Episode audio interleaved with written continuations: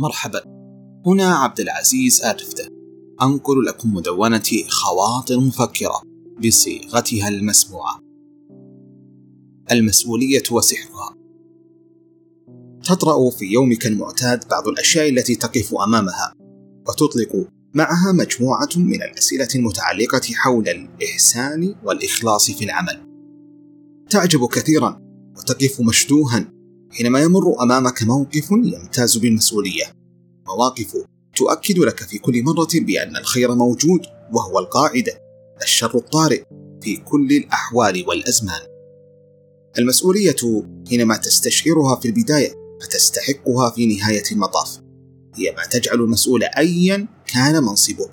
يستأمنك على المكان الذي يديره وبالتالي يستأمنك على موارده وأدواته المتاحة بين يديك. هذا الإحساس هو ما يدفعك لسؤال نفسك. ماذا لو كنت أنا متلقي الخدمة؟ هل سأرضى إلا أن تكون مثالية؟ ألن أرغب بأن يهتم بأمري حتى وإن كنت شخصا لا يعرف له شكل أو اسم لأنه من عامة الناس البسطاء. أن تؤثر على نفسك في الوقت والجهد وتولي كل طاقاتك في سبيل سماعك عبارات مثل شكرا جزيلا الله يسعدك الله يكتب أجرك. الله يسهل أمرك يا ولدي. الله يرحم من ربك أو ربما بدون أي تعليق يذكر. بل ترى ذلك في أعينهم وإيماءاتهم ووجوههم دون أن ينطقوا بكلمة.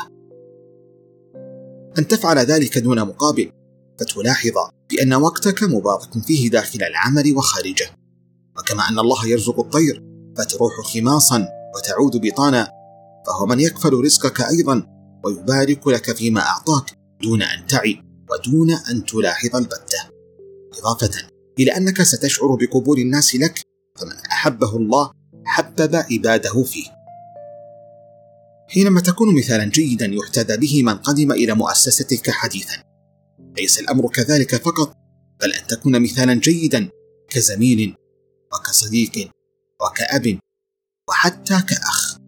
وليس على نطاق العمل فقط. ألم تسمع من قبل بتأثير الفراشة؟ تلك الفراشة التي ترفرف بجناحيها وبسبب حركة أجنحتها في الهواء بطريقة ما وبشكل غير مباشر تحدث عاصفة هوجاء في أقصى مكان في الكرة الأرضية.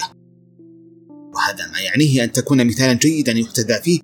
ذلك بأنه في مقدورك أن تحدث تغييرا عملاقا وجذريا. في المجتمع بأسره. نعم يحدث ذلك حينما تقوم بتغيير بسيط كأن تكون قدوة حسنة لتأثير الفراشة القليل أو الذي يعد شيئا لا يذكر بالنسبة للكون الفسيح. أنت بذلك تنقل فكرة لشخص آخر مما يؤدي إلى ممارسة يومية والتي ستكون حتما عادة مستحسنة وفكرة متأصلة وقيما راسخة. تنقل ثقافة وتعكس صورة مؤسسة كاملة. كل ذلك قد يحدث حينما تستشعر المسؤولية وتكون قدوة حسنة. فالأمر ليس بتلك البساطة. والغريب حينما تكون هذه التصرفات مناطا للسخرية والتندر. وذلك بأن تحسن إلى الناس وتسمع هناك من يتهكم بحجة أن كل ذلك ليس إلا مضيعة للوقت والجهد. الصادم في ذلك أن يكون التصرف السليم هو الغرابة والخطأ والشذوذ في أعين بعضهم. وكأنه لا يريد أن تفعل له كل تلك الأمور حينما يذهب لأي جهة ما كي يخدم كما سيقدم للناس هو من خدمة.